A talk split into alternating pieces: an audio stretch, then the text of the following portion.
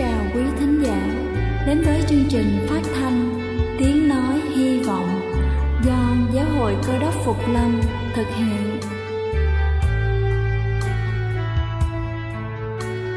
Kính thưa quý vị, Đức Chúa Giêsu trước khi Ngài về trời đã ban cho các môn đệ của Ngài một điều răn mới, đó là họ phải yêu thương nhau như chính tình yêu mà Ngài đã dành cho họ Quả thật vậy, thưa quý vị. Tình yêu thương là một món quà vô giá Mà Chúa đã ban cho nhân loại. Và đó cũng là thông điệp mà chúng tôi muốn gửi đến toàn thể quý vị. Nếu quý vị muốn tìm hiểu thêm về chương trình, Về niềm tin, Hoặc muốn nghiên cứu về lời Chúa, Xin quý vị gửi thư về chương trình phát thanh Tiếng Nói Hy Vọng, Địa chỉ 224 Văn Đăng Lưu phường 3, quận Phú Nhuận, thành phố Hồ Chí Minh hoặc gửi email cho chúng tôi theo địa chỉ tiếng nói hy vọng amogmail.com Ngoài ra, quý vị cũng có thể liên lạc với bất kỳ hội thánh cơ đốc Phục Lâm tại địa phương gần nhất. Xin chân thành cảm ơn và kính mời quý vị lắng nghe chương trình hôm nay.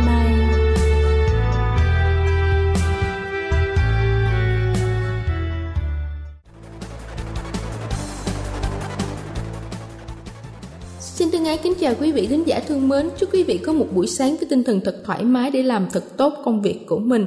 Kính thưa quý vị, trong cuộc sống luôn xảy ra những điều mà chúng ta không mong muốn, đó là những rào cản mà chúng ta cần phải vượt qua để trở nên tốt đẹp hơn.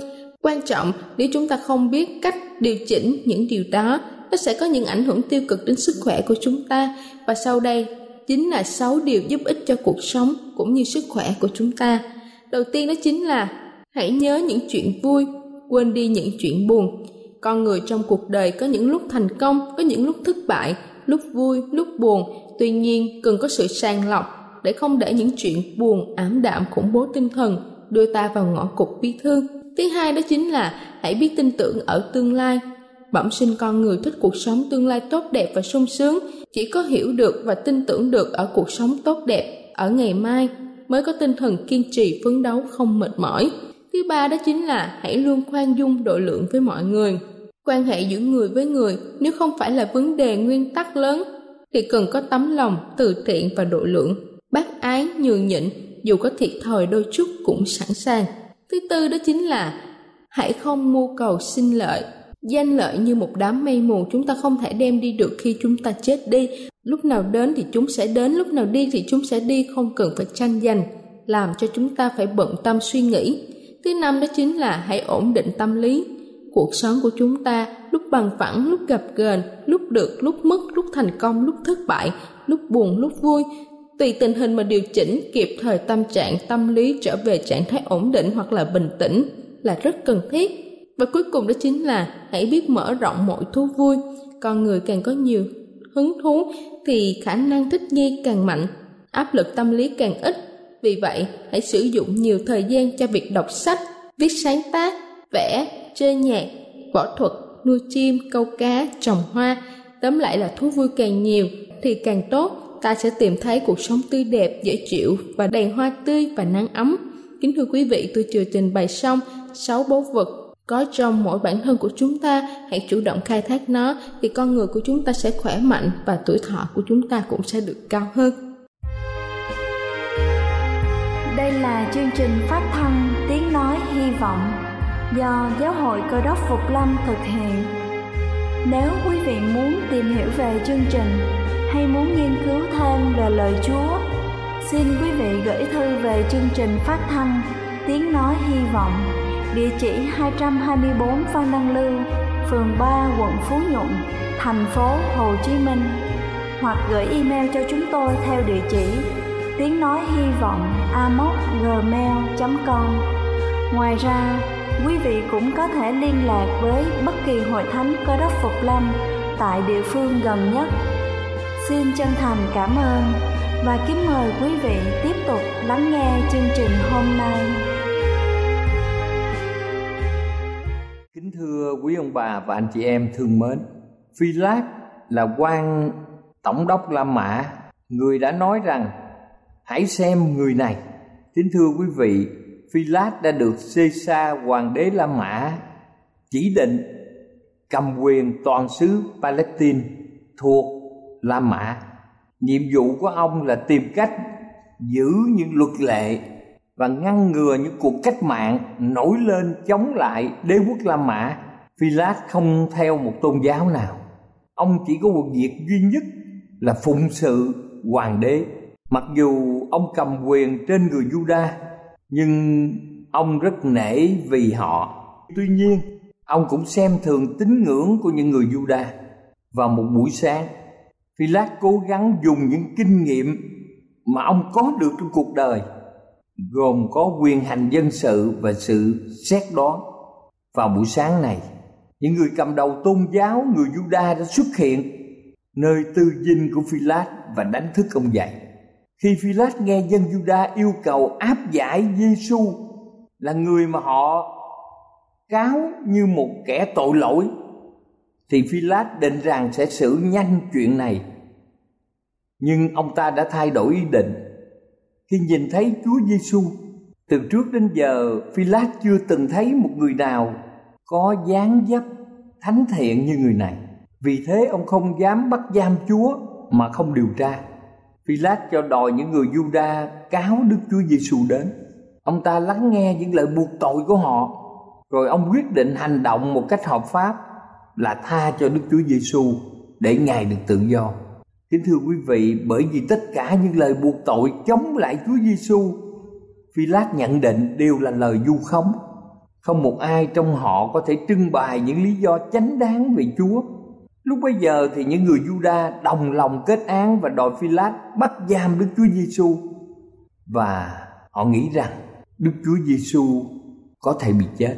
Suốt cả buổi sáng, những người cầm đầu tôn giáo bịa đặt nhiều chuyện họ tìm cớ chống lại Chúa Giêsu hết lời khai gian đến lời báo cáo láo và phi lát đã tra vấn Đức Chúa Giêsu và tuyên bố với người Juda rằng Đức Chúa Giêsu vô tội.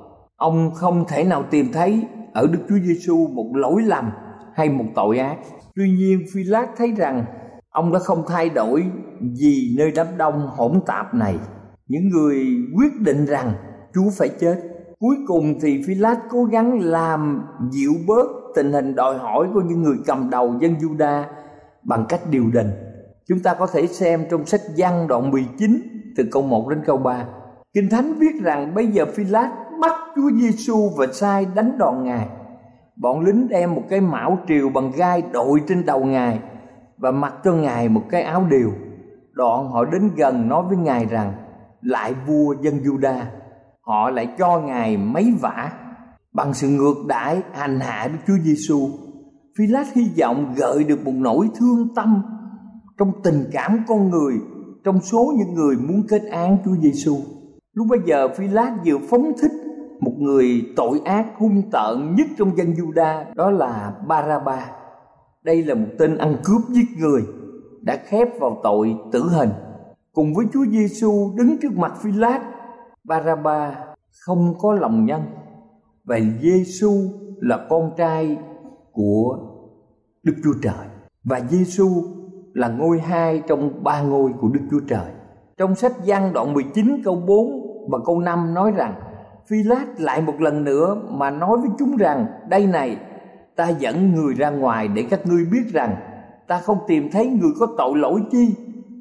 Vậy Đức Chúa Giêsu đi ra đầu đội mão triều gai, mình mặc áo điều và Phi Lát nói cùng chúng rằng kia xem người này. Kính thưa quý ông bà và anh chị em thương mến, con trai thánh của Đức Chúa Trời, Ngài là đấng đã tạo nên trời và đất, đấng đã tạo nên những điều kỳ diệu lạ lùng ở trên thế gian này, trong đó có con người của chúng ta. Bây giờ đấng tạo hóa lại bị ngược đãi, bị hành hạ bị phỉ nhổ bởi loài người mà Ngài đã tạo nên. Đức Chúa Giêsu không chống lại sự bạc đãi và sự tra tấn này. Thưa quý ông bà chị em, với quyền năng của Ngài, Ngài có thể chỉ nói một tiếng hoặc một cái nhìn thì tất cả những kẻ đang sỉ nhục Ngài họ sẽ bị ngã ra trước mặt Ngài. Nhưng đây có một điều càng làm cho Chúa khổ tâm hơn. đám người này không có quyền gì trên Đức Chúa Giêsu trừ khi chính Ngài tự ý phó mình vào tay họ. Đức Chúa Giêsu chịu đựng, không một lời oán trách, không một lời than vãn nào ra khỏi miệng của Ngài. Chúng ta nhìn sự nhịn nhục, sự cam chịu của Đức Chúa Giêsu. Ngài là con người thánh thiện và trong sạch. Sa tăng và những người độc ác thì muốn tra tay trên Chúa. Tất cả những sự sỉ nhục hèn hạ, những mưu kế từ sức mạnh tâm tối đều có thể làm được. Không một ai từ trước hoặc sau này lại phải chịu những sự thử thách tàn nhẫn như Đức Chúa Giêsu gánh chịu bằng một sự nhẫn nại. Sự thật thì Đức Chúa Giêsu biết Ngài có quyền hủy diệt những kẻ thù của Ngài trong chớp mắt. Nhưng điều này chỉ càng làm cho Ngài mang sự thử thách một cách khủng khiếp, một sự khó khăn hơn, nỗi thống khổ về tinh thần của con trai thánh của Đức Chúa Trời vượt trên mọi giới hạn, đặc biệt là với đầu óc hữu hạn nhỏ bé của chúng ta. Tại sao Đức Chúa Giêsu lại phải chịu đựng những sự tra tấn, hành hạ của những người ác và những người hư mất này? Đức Chúa Giêsu đã làm như vậy cho chúng ta.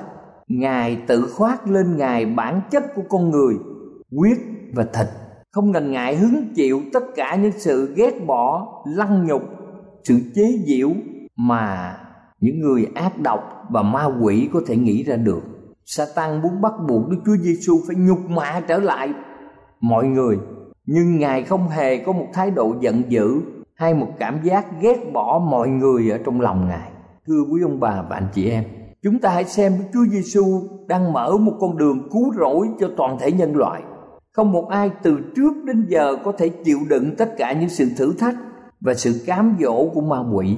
Satan luôn thành công trong một việc hướng dẫn loài người vào những lúc mà chúng ta mất sự nhịn nhục, vào những lúc mà chúng ta mất sự kiên nhẫn để làm gì? Để chúng ta dễ dàng phạm tội. Nhưng Satan đã thất bại khi đối diện với đấng cơ đốc. Đức Chúa Giêsu vượt qua tất cả những sự cám dỗ tàn nhẫn nhất của ma quỷ. Satan cũng đòi thế gian phải là của Satan và khi Đức Chúa Giêsu đến thế gian để cứu nhân loại khỏi dòng tội lỗi, thì Satan quyết định phải thắng Đức Chúa Giêsu bằng cách thử thách, bắt buộc Đức Chúa Giêsu phải dùng quyền lực thánh thiện của Ngài để Ngài tự giải thoát mình. Nhưng chúng ta đọc Kinh Thánh thấy rằng không hề một lần nào Đức Chúa Giêsu dùng quyền năng lạ lùng của Ngài để tự cứu mình. Ngài chịu đựng như một người phải chịu đựng chỉ có một mình Đức Chúa Giêsu không phạm tội và chúng ta biết rằng kỹ thuật của sự cứu rỗi là một kỹ thuật quan trọng trong mọi thời đại của con người. Nhân loại am hiểu rất ít về tình yêu của Đức Chúa Trời dành cho nhân loại. Cho nên chúng ta cũng sẽ nhận thức một cách nông cạn về sự hy sinh tuyệt đối mà Đức Chúa Trời đã mở ra một con đường cho loài người là thoát khỏi sự chết và được sự sống đời đời. Hãy xem người này. Hãy nhìn Đức Chúa Giêsu như một người Ngài chính là Đức Chúa Trời ở trong loài người. Chúng ta cần phải học nhiều về đời sống của Đức Chúa Giêsu. Chúng ta không bao giờ hiểu được đầy đủ đời sống của Ngài, nhưng chúng ta có thể biết một cách rõ ràng khi mà chúng ta nghiên cứu Kinh Thánh. Chúng ta trở lại xem qua Kinh Thánh những người lính của phi canh giữ Đức Chúa Giêsu vẫn cố gắng làm vừa lòng những người Juda. Chúng ta hãy nhìn Đức Chúa Giêsu, Ngài là đấng thánh sạch và không tội lỗi. Đức Chúa Giêsu đang đứng cạnh những kẻ côn đồ độc ác, thậm chí là Baraba. Những người Juda không biết cách xử trí như thế nào bởi sự khác biệt giữa hai người đàn ông này.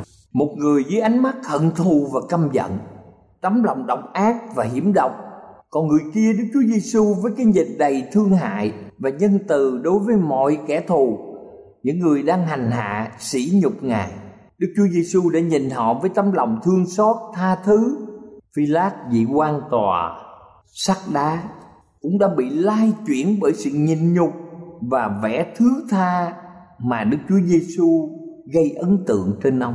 Phi lát đã chỉ Đức Chúa Giêsu và nói những điều tương tự như sau: hỡi các người Juda các ngươi không thể tìm thấy ở người này một tội lỗi nào hết hãy nhìn vào mặt hắn ta đã từng xử biết bao nhiêu tội phạm và những kẻ tội ác suốt đời ta rồi ta có thể nhìn vào ánh mắt chúng nó và nét mặt chúng nó biết rằng chúng nó là những người ác độc ta có thể nghe những tiếng nói của chúng nó mà biết được sự hiềm thù sự căm ghét và quỷ quyệt trong lòng chúng nó nhưng trong đời ta chưa bao giờ ta thấy một người nào thánh thiện và tinh sạch như Giêsu. Giêsu không phạm lỗi gì, nhưng thật lạ lùng. Tất cả các ngươi lại cố tình tìm cách hại mạng sống của Giêsu. Các ngươi khạc nhổ vào mặt hắn và làm tất cả những điều hiểm độc nào mà các ngươi nghĩ có thể làm đau đớn hắn được. Ta cũng đã hành hạ hắn và ra lệnh lính của ta nhạo báng, chế giễu. Nhưng đối với tất cả những thù hằn này, hình như sắc thái tử tế, sự tha thứ cho chúng ta đối với Giêsu không hề thay đổi. Ta nói cùng các ngươi là những người Juda, Giêsu là con người lạ lùng mà ta đã gặp. Hãy nhìn người này, các ngươi không có một tí tình cảm công bằng và vô tư nào chăng? Thưa quý bà và anh chị em, Phi Lát, vị quan tổng đốc người La Mã đã tìm cách bào chữa và cứu Đức Chúa Giêsu, nhưng điều trả lời của Phi Lát đã được những người Juda trả lời và họ la lên rằng hãy chống lại hắn treo hắn lên thập tự giá hắn phải chịu chết như một kẻ tội ác ghi gớm nhất Philat bây giờ lấy làm kinh ngạc về sự trả lời này. Ông vẫn cố gắng kêu gọi lòng trắc ẩn của mọi người, chờ khi cơn giận và sự sôi sục của đám đông quá khích lắng dịu xuống. Philat liền nói những điều như sau. Các ngươi thấy hai người đàn ông đứng trước các ngươi. Baraba là một tên côn đồ, đê tiện. Hắn chuyên làm hại tất cả các ngươi. Các ngươi biết rõ những tội trạng mà hắn đã phạm. Những người mà hắn đã giết hắn là một con người nguy hiểm đối với xã hội và đã bị khép xử tử hình. Tất cả các ngươi đã yêu cầu ta bắt hắn và đòi hắn phải chết với cái chết độc ác và đau đớn nhất. Bây giờ ta quyết định sẽ tha một trong hai người này Giêsu và Baraba. Ai là kẻ các ngươi muốn ta tha? Lúc bây giờ phi lát thầm nghĩ rằng chắc chắn mọi người sẽ căm ghét baraba và đòi giết baraba vì baraba là kẻ đe dọa sự an lành và an ninh của mọi người nhưng trước những lời ra khỏi miệng phi lát thì toàn thể đám đông lại la lên như một bầy thú dữ hãy tha baraba cho chúng tôi những tiếng la hét càng lúc càng lớn như những tiếng gầm hãy tha Baraba cho chúng tôi. Thưa quý bà chị em, Philat sững sờ trước câu trả lời của họ. Nhưng có lẽ ông thầm nghĩ rằng họ không hiểu điều gì mình nói. Vì vậy một lần nữa ông hỏi các ngươi muốn ta tha vua của dân Juda. Họ cùng la lên hãy đóng đinh hắn trên cây thập tự và tha Baraba cho chúng tôi. Dường như không hề lưu ý đến sự công bình hoặc vô tư. Đám đông muốn công việc của họ là phải nằm trong tay họ nhưng chính phi lát lại cảm thấy ông không thể nào hại Đức Chúa Giêsu được. phi lát cảm thấy khó xử trước những sự xét đoán, hành hạ một người đàn ông thánh thiện này và những lời yêu cầu đòi hỏi của đám đông. Một lần nữa phi lát lại hỏi: "Các ngươi muốn ta làm gì với Giêsu, kẻ được gọi là đấng Rít Bây giờ đám đông lại gào thét như những con quái vật. Thực ra cũng chính ma quỷ ở trong đám đông đám đông mang lấy hình thể loài người trong lời yêu cầu là Chúa Giêsu phải chết. Họ tiếp tục la lên lời yêu cầu của mình, hãy đóng đinh nó lên cây thập tự, hãy nhìn người này. Không một tiếng nói trong đám đông thốt lên lời nào để bào chữa và binh vực cho chính Đức Chúa Giêsu. Thật là não lòng và đau đớn. Suốt cả cuộc đời của Ngài trên thế gian này, Đức Chúa Giêsu đã dùng tất cả thì giờ và sự yêu thương năng lực của ngài vào việc chữa bệnh cho mọi người nêu cao sự nhân từ của mọi người ngài đã đem lại sự thoải mái và vui vẻ cho biết bao nhiêu người bị đau đớn bệnh tật ngài đã đem lại sự hy vọng và lòng vui tươi cho biết bao nhiêu người đang sống trong tuyệt vọng tất cả những gì mà ngài dạy để đi đến một cuộc sống tốt hơn đổi mới và hứa với họ một tương lai sáng lạng Cả ngàn người đã được chữa bệnh và giúp đỡ bởi Chúa Giêsu. Nhưng thưa quý ông bà chị em, không một người nào trong số những người Ngài giúp đỡ lại có can đảm đứng trước Phi Lát để có một lời xin trả tự do cho Chúa Giêsu. thật là một điều đau đớn và nhục nhã cho đám đông này. Nếu có một người nào trong chúng ta có mặt trong lúc đó phải chăng chúng ta cũng im lặng? Hay là chúng ta cũng sẽ hưởng ứng với đám đông ồn ào đó mà tố cáo? Và chính chúng ta cũng muốn buộc tội Chúa Giêsu. Hãy nhìn người này, tình yêu thương tuyệt diệu của Đức Chúa Trời quả thật là to tát, quả thật là bao la so với trí óc hữu hạn của con người của chúng ta. Đức Chúa Giêsu yêu thương chúng ta. Chúng ta là người có tội, trong khi đó chúng ta lại phản nghịch cùng Ngài. Kính thưa quý ông bà chị em, chúng ta biết rằng tiền công của tội lỗi chính là sự chết và tội lỗi của nhân loại đã làm cho Đức Chúa Giêsu cam chịu đau khổ về tinh thần lẫn thể xác khi mà tội lỗi chưa được loại trừ trong cuộc sống của chúng ta thì chúng ta sẽ hành động giống như những người trong đám đông ngày đó đã làm cách đây trên 2.000 năm đối với Chúa Giêsu. Nếu hôm nay chúng ta không chấp nhận theo Ngài, nếu hôm nay chúng ta không chấp nhận tình yêu của Ngài với lòng sốt sắng thì chúng ta cũng sẽ không chấp nhận Ngài khi Ngài còn ở trên trái đất. Phi Lát là một người La Mã, Đức Chúa Giêsu là một người Juda. Đức Chúa Giêsu đã đến thế gian này sống giữa dòng người Juda. Ngài đến để làm việc và sống giữa người Juda. Ngài đến bất cứ nơi nào trong dòng họ, không có một người La Mã hay một người ngoại quốc. Và chắc chắn dân Juda sẽ công nhận một người là vua của họ. Hơn nữa, Chúa Giêsu tuyên bố Ngài là vua. Dân Juda cũng mong có một vị vua và họ đang chờ trong đợi một vị vua vĩ đại và quyền uy. Nhưng vương vị mà Đức Chúa Giêsu mang đến cho họ lại khác hẳn những gì mà người Juda mong đợi. Thưa quý bà chị em, chúng ta thấy về tâm lý. Người Juda mong ước có một vua để đem họ ra khỏi ách thống trị của đế quốc La Mã. Người Juda muốn rằng họ trở thành một đại cường quốc trên thế giới này họ muốn trở thành những kẻ cầm quyền họ thậm chí là muốn cai trị lại người la mã là những người đang cai trị họ họ muốn có một quyền thế họ muốn có địa vị họ muốn có nhiều danh vọng ở trên thế giới này nhưng đó không phải là chủ định của công việc mà Đức Chúa Giêsu đang làm. Đức Chúa Giêsu đến để trị vì nhân loại, Ngài là vua của đời sống nhân loại Đức Chúa Giêsu đến trái đất để thành lập vương quốc ơn phước của Ngài giữa loài người. Để làm gì? Để thay đổi tâm hồn của mỗi người trong chúng ta. Để khiến đời sống họ trở nên tinh sạch khỏi mọi sự cám dỗ của tội lỗi và sự độc ác. Đã nhiều lần rất nhiều người Juda đã cố gắng thuyết phục và ép buộc Chúa Giêsu phải nhận cương vị lãnh đạo quốc gia Do Thái. Họ biết Ngài có quyền phép, họ thấy Ngài làm phép lạ Ngài có thể chữa lành tất cả những người bị thương và thậm chí cứu những người đã bị chết. Họ đã nhìn thấy Chúa phân phát thực phẩm cho cả ngàn người. Khi Ngài có thể biến hóa ra những thực phẩm này cho họ ăn. Ngài có thể cung cấp thực phẩm, thậm chí là cho tất cả quân đội Juda ở ngoài chiến trường. mà dân Juda muốn Chúa Giêsu dùng các quyền phép này để đánh đuổi người La Mã bằng vũ khí và thành lập nước, một vương quốc vĩ đại trên thế giới nhưng đây không phải là mục đích của Chúa khi Đức Chúa Giêsu từ chối nhận cương vị của vương quốc theo lẽ thường tình mà mọi người ao ước thì phần lớn dân Juda không những chỉ phản đối Chúa Giêsu mà họ còn quay trở lại chống lại Ngài và hưởng ứng với đám đông bắt Ngài phải chết. Hãy nhìn người này. Đức Chúa Giêsu Ngài đã sáng tạo nên thế giới này. Ngài đến với nước của Ngài, đến với mọi người ở trên thế gian, nhưng dân sự lại không tiếp nhận Ngài. Chúng ta lại thắc mắc, tại sao họ lại không tiếp nhận Ngài?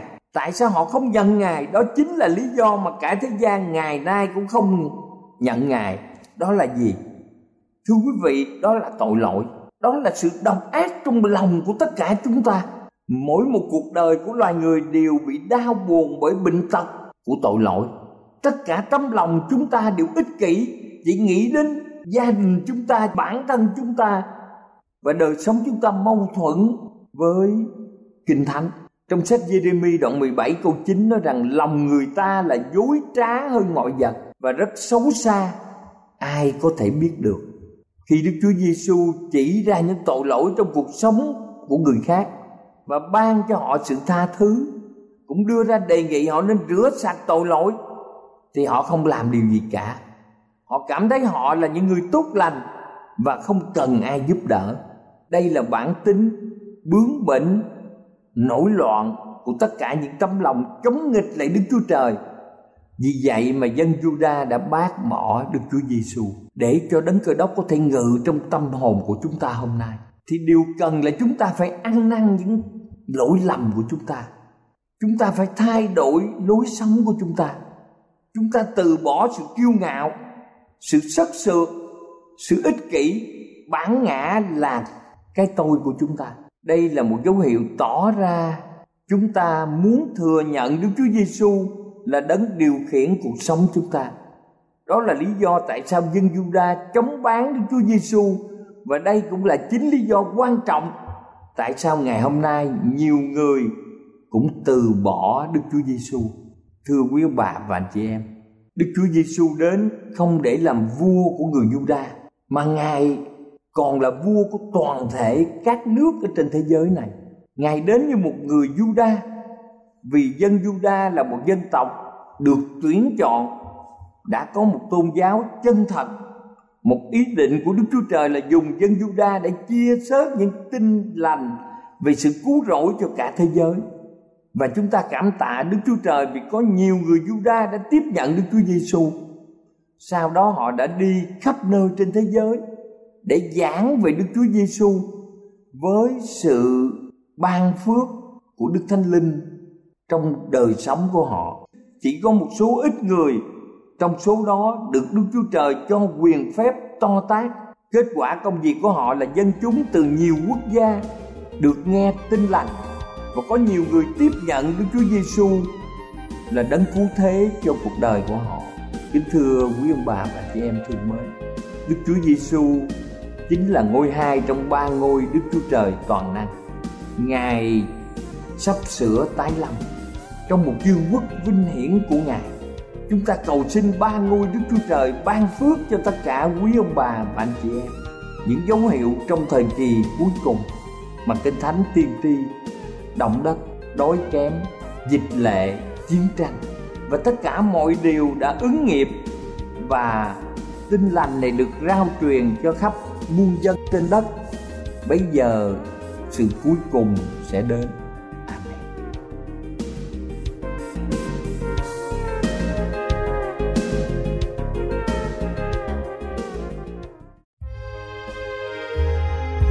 Đây là chương trình phát thanh Tiếng Nói Hy Vọng do Giáo hội Cơ đốc Phục Lâm thực hiện.